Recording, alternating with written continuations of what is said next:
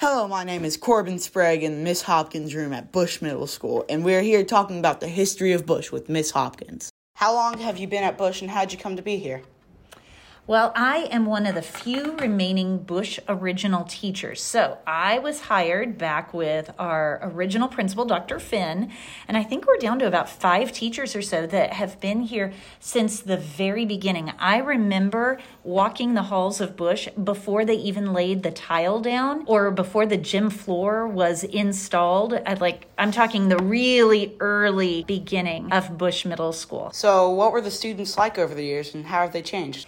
Well, this is my 25th year of teaching, and honestly, kids are kids. And although we've seen changes, I would say the technology has to be the biggest part of that change. Um, back when I first started teaching, students, uh, we did not have all the electronic devices. We had a separate computer class with the computer labs, and that was where students went with a totally separate teacher to learn how to use computers. And now we have technology in our hands to incorporate fun, engaging things like Gimkit or record a podcast. I'm sitting here talking to you with a cell phone recording this, whereas before we used to use a big old handheld portable recorder device with actual tape. And so I would honestly say the technology has changed, but as far as the students themselves, the students made me laugh. They were goofy. Some would forget their homework, you know, back in 1999, and they do the same today.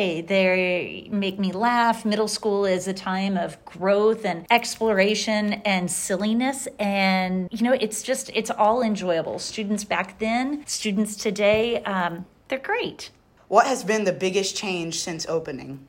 You know, a really big change that comes to mind for me, I guess, with, with the passage of time. Uh, for a while, before Tejeda opened and before Lopez opened, Bush was the only school north of 1604. And so everybody that lived in Stone Oak came to Bush. And our school was huge. We had at one time just under 2,000 students. That meant there were five eighth grade history teachers. The hallways were packed. We had one way staircases, one way hallways. And it was really, we were crowded. Every single portable was used for classes. And even then, we were just busting at the seams. And now, since the opening of Tejeda, Lopez, and even Hill Middle School, we've had, you know, we have far fewer student numbers. And personally, personally, I love it because it allows for smaller classes, the ability for teachers to really get to know students and their strengths and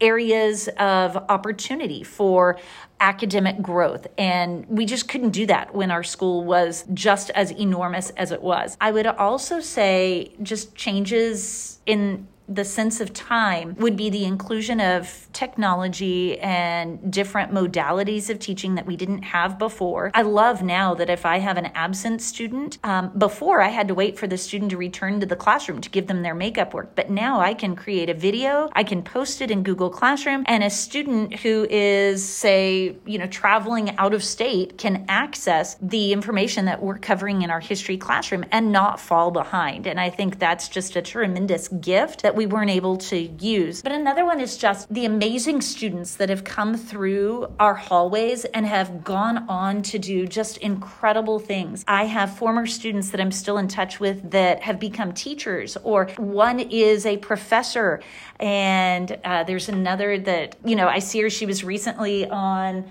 uh, TV. She's an actress. And it's just, to me, it's incredible to get to see the students where they are at the age of 12, 13, 14. And then through the passage of time, and the ability of social media to stay connected to see how they've grown and the amazing adults that they've become after. And so to me, that's a really cool change as well. And I know that's totally different from talking about the building facilities or modalities of teaching, but yes, that's that.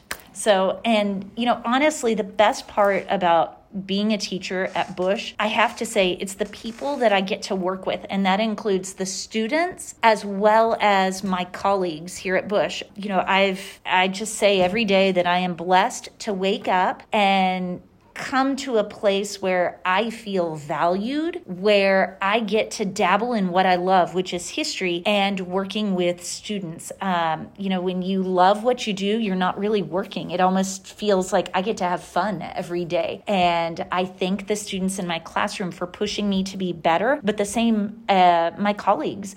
We say that we are a family, and we truly are. So this has been Corbin Sprague and Miss Hopkins talking about our little bit of Bush history. I hope you enjoyed the first episode of season 2. So please make sure to subscribe for more podcasts. And don't forget, it's a great day to be a bulldog.